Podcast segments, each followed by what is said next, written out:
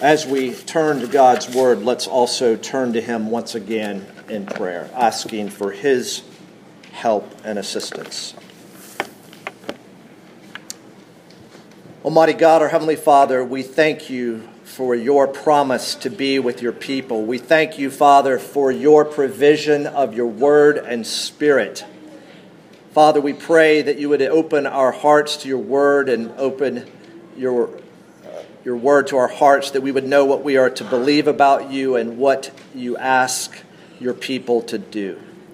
And Father, in all of this, help us to grow in a humble reliance upon the grace of Jesus Christ, in whose name we pray. Amen. Well, it's hard to believe that uh, back on July 7th, we started this year's um, installment of our Summer Psalm series with Psalm chapter 28. And today we're ending on the first Sunday of September with Psalm 36. And Lord willing, we'll pick back up next summer with where we left off. So the Psalms, those 150 songs and prayers offered to God by Israel and to the church. It's the church's hymn book, it's the church's prayer book. And this book, as we've been seeing, is both familiar and foreign. It's familiar in that many people's favorite scriptures come from the Psalms. Think of Psalm 23, think of Psalm 100. Very familiar. But also foreign, written over 1,200 years, a long time ago, in a place far away, over uh, those 12 centuries. These Psalms are diverse as we go from week to week, we see they're diverse, but they're also united. They're centered on the one true and living God. And we've been noticing uh, that it's not a narrative, it's not narrative prose, it's, it's poetry. And when we read poetry, we have to slow down and think, and at times read over and over again. And as we read with faith, we are transformed not just informed. And indeed, I'm sure that's happening to many of you as you spend time in the Psalms. It certainly did for me this summer. Now, as Rob has, has been mentioning, often we sing the psalm that we're going to look at in detail right before the sermon. And what a great privilege it is to sing the Psalms. We don't need exclusive psalmody in the church, meaning only Psalms, but most certainly we need inclusive. We need to include the Psalms. Because the Psalms not only promote corporate worship on the Lord's day, they promote all of life worship. You see, gathering as God's people on the first day of the new week is, is an anchor. Is an anchor for our lives. It's an engine for all of life worship. You see, what is happening today as we worship God together, we are being reoriented. In other words, false gods are being identified. It moves us away from our idols, from those things or people other than the Lord that we find ourselves placing our trust, even a little trust in. So, corporate worship reorients us, but corporate worship also realigns us when we are worshiping the true and living God, but maybe with false worship, with doing things we think He is pleased with, and yet He hasn't asked for it. So, worship moves us away from our idols and to God, and, and worship moves us in deeper communion with Him. The Psalms are a precious treasure for the church around the world through the centuries.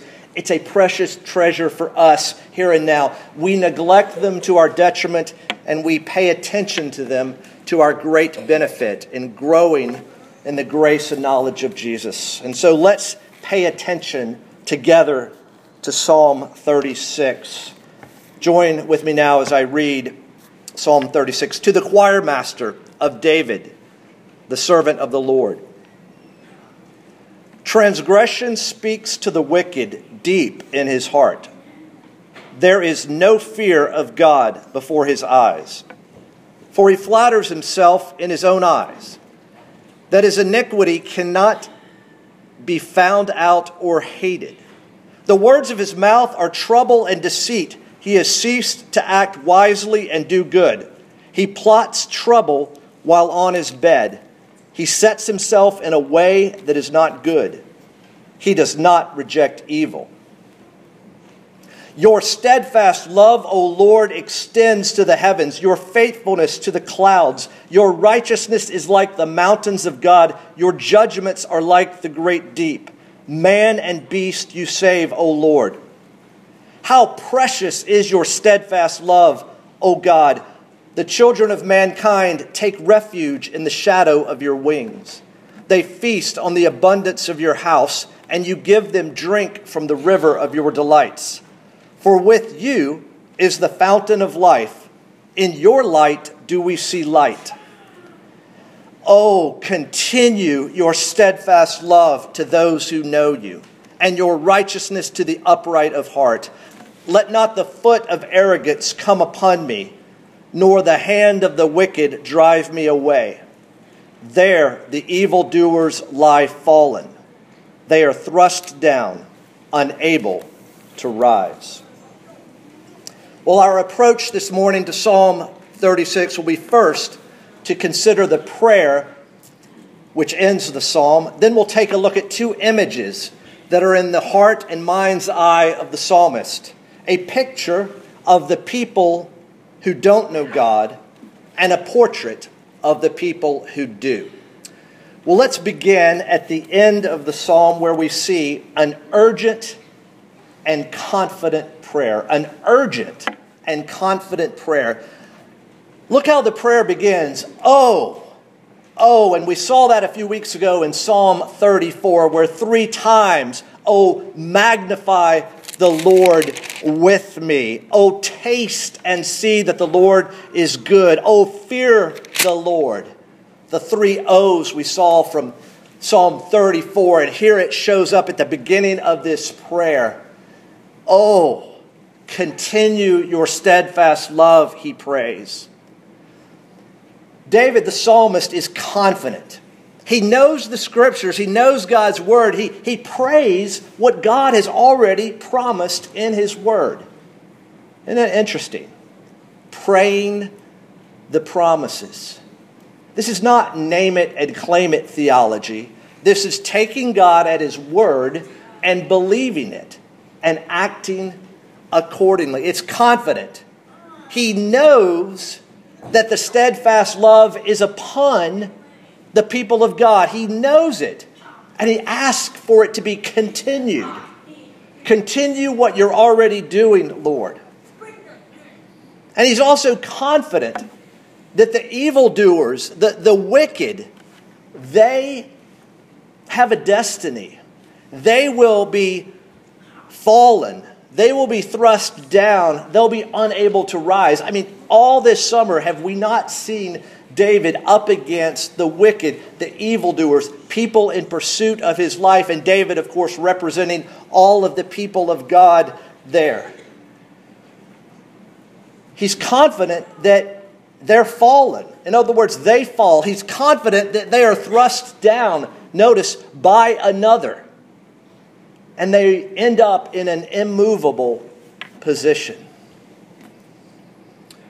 It's urgent prayer, it's confident prayer. And, and, and what is his main request? Well, we've already mentioned it that the steadfast love of the Lord, that special covenant love, that I will be your God and you will be my people and I will never let you go, that love, that covenant love guaranteed by the faithfulness and integrity of God himself that that love would continue He also says in verse 11, Let not the foot of arrogance come upon me, nor the hand of the wicked drive me away. And we'll see that one of the hallmarks of the wicked is the wicked's arrogance. He does not want to be driven away by the hand of the wicked. He doesn't want the foot of arrogance to come upon him. And what's interesting is I think we will see is this image of the foot and the hand of the hand of arrogance and the, the foot uh, or the foot of arrogance and the hand of the wicked. Um, David's going to also pray not just confidently, but humbly. He's, it's as if he's saying, Lord, don't let me be arrogant. Don't let that come upon me. Yes, we will see they are arrogant, but Lord, keep arrogance away from me. Don't let the hand of the wicked drive me away. Well, what's not said? What's the dot, dot, dot after away? Don't let the wicked drive me away from you. You see, that's David's heart's desire. That's his cry. Lord, I want to be with you, near you. Wickedness is seeking to move me away and drive me away, but oh Lord, continue your steadfast love and protect me. You see, this prayer at the end of Psalm 36 draws our attention to two kinds of people.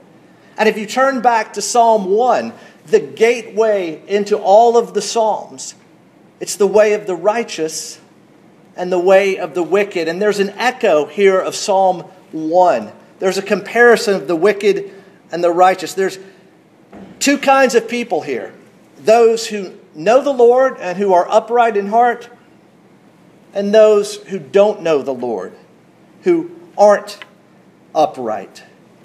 And David will refer to them as the wicked and the evildoers. So, whenever you see Scripture unfold before us, kind of two kinds of people, it's worth asking a question. I'll ask the question Who are you? Who are you? You know, the, the, scriptures are like a window through which we see who God is. The scriptures are also like a mirror into which we look and we see who we are. But don't just answer the question I ask. Ask yourself that question Who am I? Who am I? At the core of my being, who am I? Am I someone who knows the living and true God? Or am I someone who does not know the living and true God? Well, preceding this direct prayer with which the psalm ends are two images that inform and fuel this prayer that provide both content and motivation. And the first is a picture of the wicked. Let's take a look. A picture of the people who do not know God.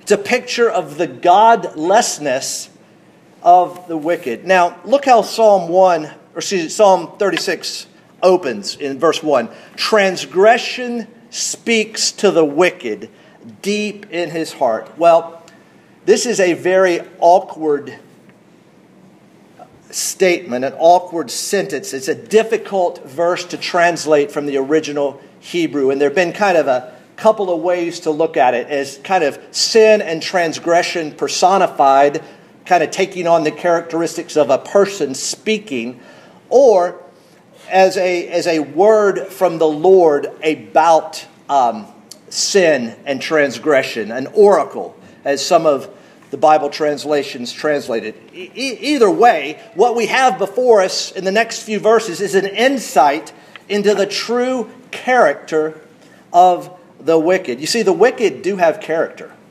The wicked are people of character. You thought about that? And we will see the depth of that character. Well, here is the leading, the summary description, the characteristic.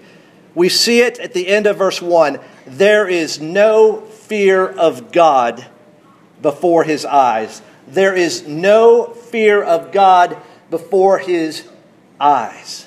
That's how the wicked are described. Now, the wicked are not just are not faithful people like us who have moral flaws, who, who sin. These are people given over to evil. Notice, this is not the fear of the Lord. This is not the fear of the Lord, which is the beginning of wisdom that we read in the Psalms and in Proverbs. but rather this is no fear of God. It's, it's actually a different word. Uh, it's, it's not fear as in reverence and awe, it's actually fear of terror, fear of dread. You see, they take no account of the all seeing eye of God and His righteous judgment and His power. There is no fear of God before His eyes. His eyes are blind, His eyes are closed. When it comes to God, they're indifferent, they're complacent. The issue is not whether or not God exists, but whether or not He matters, not His reality, but rather His relevance. You see, there is a healthy kind of fear of the Lord. There's the reverence and the awe, but also there's an initial healthy fear of the Lord that is terrifying, that is horrific. Think about Isaiah, the great prophet Isaiah. He, in the vision, sees and hears of the holiness of the Lord, the holy, holy, holy. And what is his response? Woe is me, for I am lost. For I am a man of unclean lips, and I live among a people of unclean lips. You see, right then and there, Isaiah the prophet sees the Lord in his holiness, and he is absolutely terrified. My friends, before anybody comes to faith in Christ, before they are woken up to the sweet aroma of grace, if a person is in their right mind, they should be absolutely terrified of the judge. Because everybody in that truth that they, that, that, they suppress, that they exchange, there's that sense still within everyone of, hey, wrong, whatever it may be for them, has got to be dealt with. People have that within them. But there's none of that. He's not afraid. There's no terror. He's indifferent. He's complacent. Now, before you um, say, What on earth are you talking about? let's think about Jesus for a moment. You know, Jesus speaks of this fear in, in, in Matthew, Matthew 10 28. He, he, we read about it quite a few verses in Luke chapter 12. Jesus says, and do not fear those who kill the body, but cannot kill the soul. Rather, fear him who can destroy both soul and body in hell. Jesus is promoting and advocating this right kind of fear of God. About a year or so ago, someone uh, brought my attention to a great statement uh, from um, J. Gresham Machen about why the law is important in the life of the Christian. And it he makes the statement that a high view of law makes a man seek after grace. When the standards are high, that it's really humanly impossible to meet them, we cry out for help. We cry out for assistance. We seek after grace. So, this is a picture of the people who don't know God. There's no fear before his eyes, but, but look what goes on after that this description, the characteristics of the wicked that flows from this first overall statement, and it flows downhill. He flatters himself, not with self righteousness, but rather smug conceit. He's accountable, he thinks, to no one. You know, all of us throw around that word accountability. We want accountability in government, we want accountability in the church, we want accountability in friendships. Absolutely, accountability is a good thing. It allows societies to function. But here, he's thinking, I'm not accountable. There's no one who's going to call me to account. Jonathan Edwards, in thinking about this verse, says, He who makes little of God makes much of himself. He who makes little of God makes much of himself. And look, the words of his mouth are trouble and deceit. There, he's got a devious strategy of communications. He has ceased to act wisely and do good. He's deceived, and that deception paves the way for disobedience because what is sowed in the mind works itself out with the hand, as it were. He plots trouble while on his bed. You know, this is not the righteous man of Psalm 1 who day and night meditates on God's word, on his law. No, what does he do? He's on his bed and he's scheming and he's plotting. He sets himself in a way that is not good. He deliberately orients himself. And finally, we see he does not reject evil. He does not reject evil. He uh, approves evil. It's, it's the end of Romans 1 when Paul is trying to describe this world in rebellion to God. He, he goes through all kinds of exchanging natural passions for unnatural, and he goes on to speak of people who not only do evil, but approve of evil.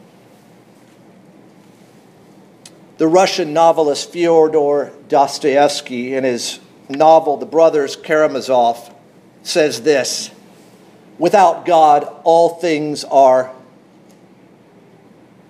permissible. Scripture says with God, all things are possible, right? Salvation in particular. The godless man, the man who has no fear of God before his eyes, without God, all things are permissible. Is this not an accurate description of the world we live in today? You think the Psalms written centuries ago aren't relevant? My friends, it doesn't get more relevant than this.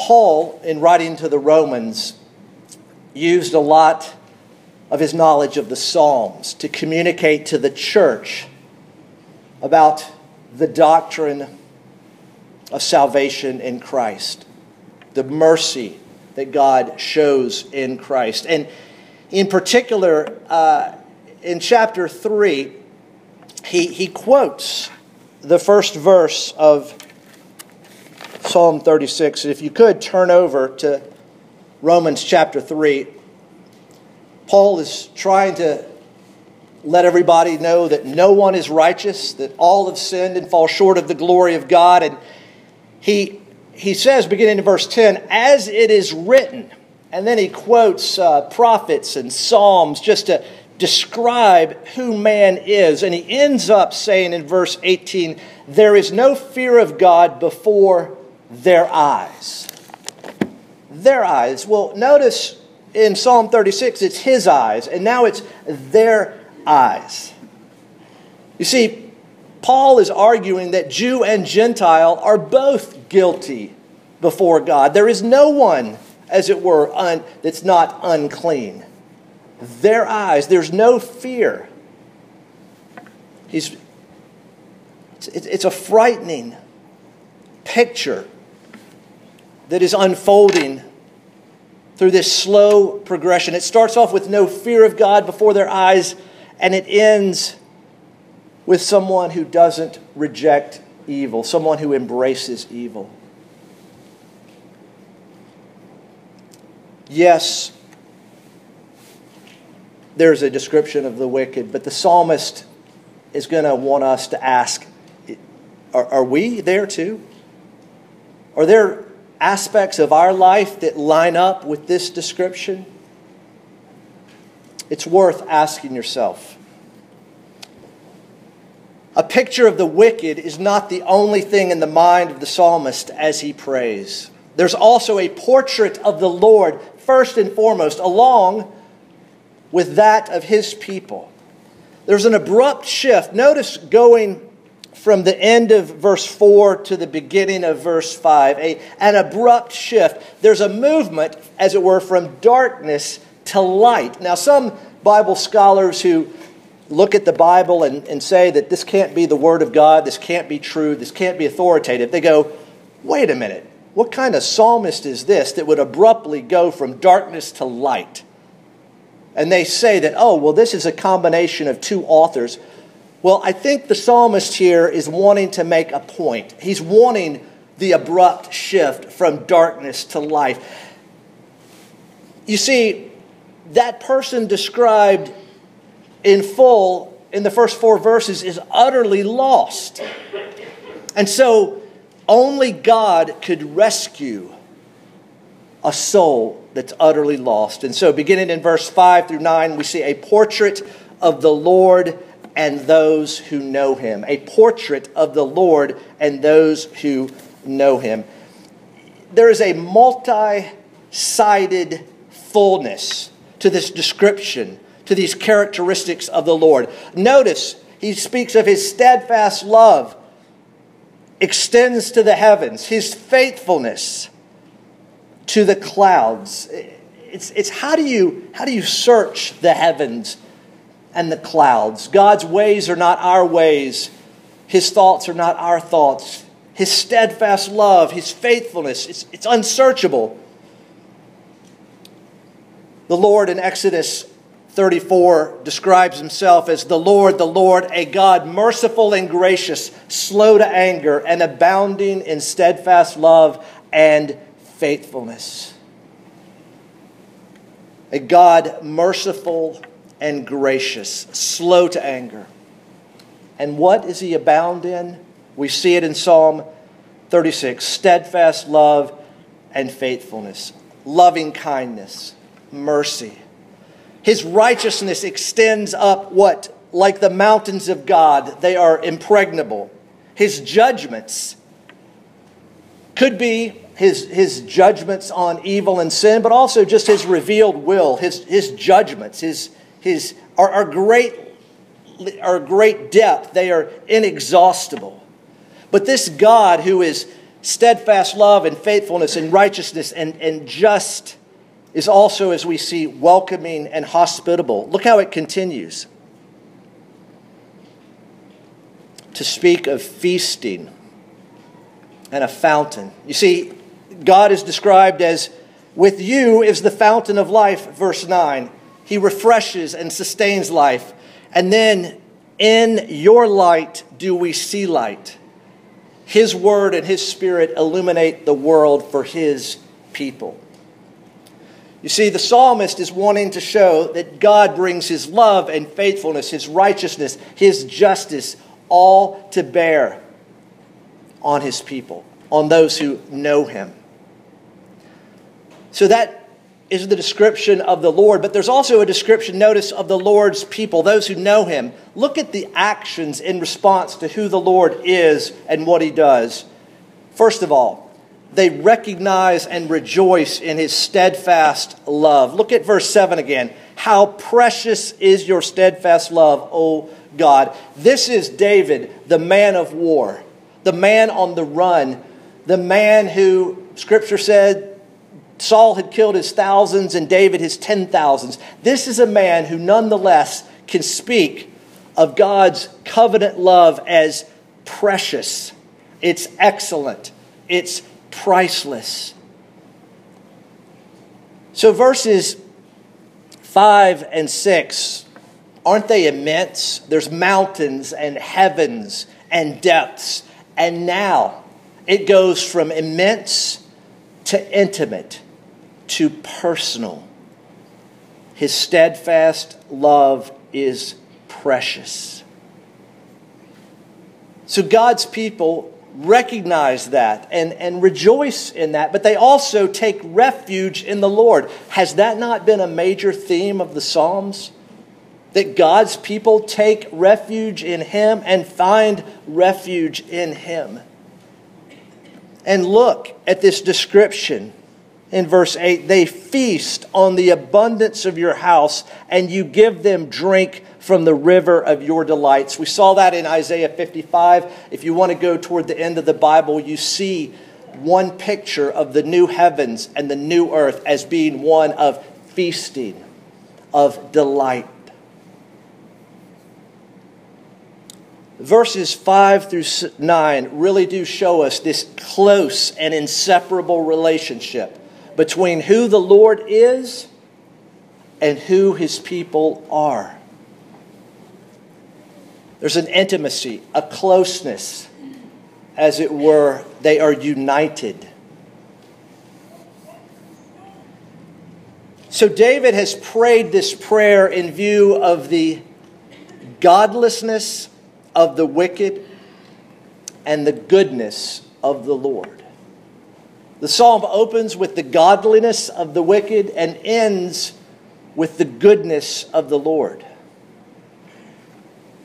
So let me ask you this Has this prayer of the psalmist, has David's prayer been answered? Has it?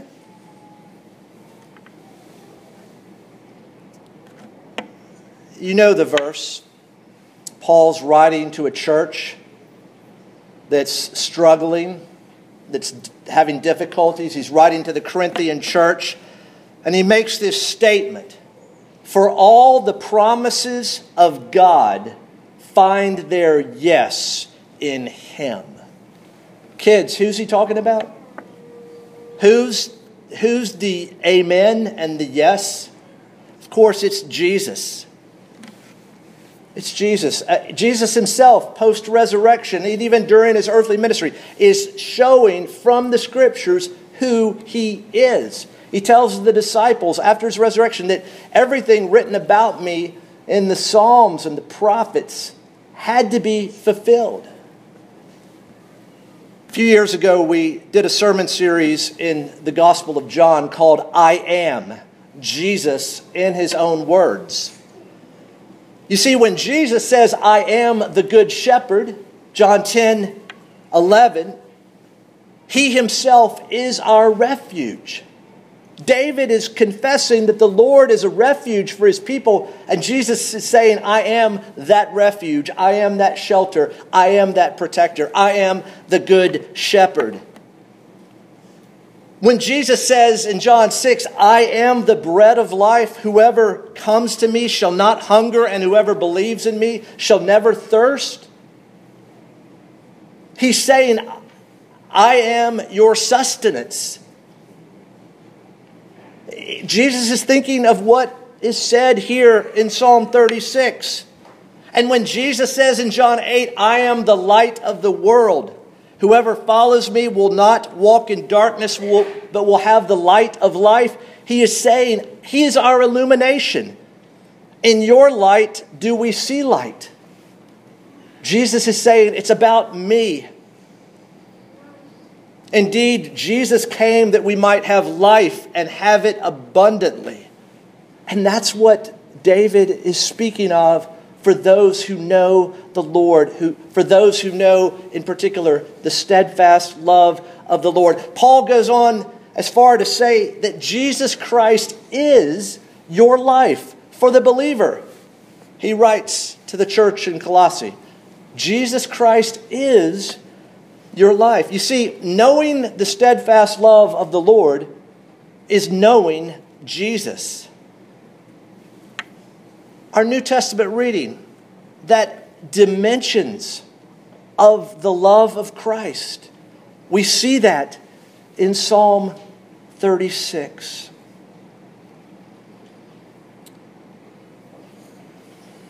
I, I, was thinking, as of course this psalm draws attention and points us to David's greater son, to the Messiah, to Jesus. I was thinking about how Psalm 12 ended.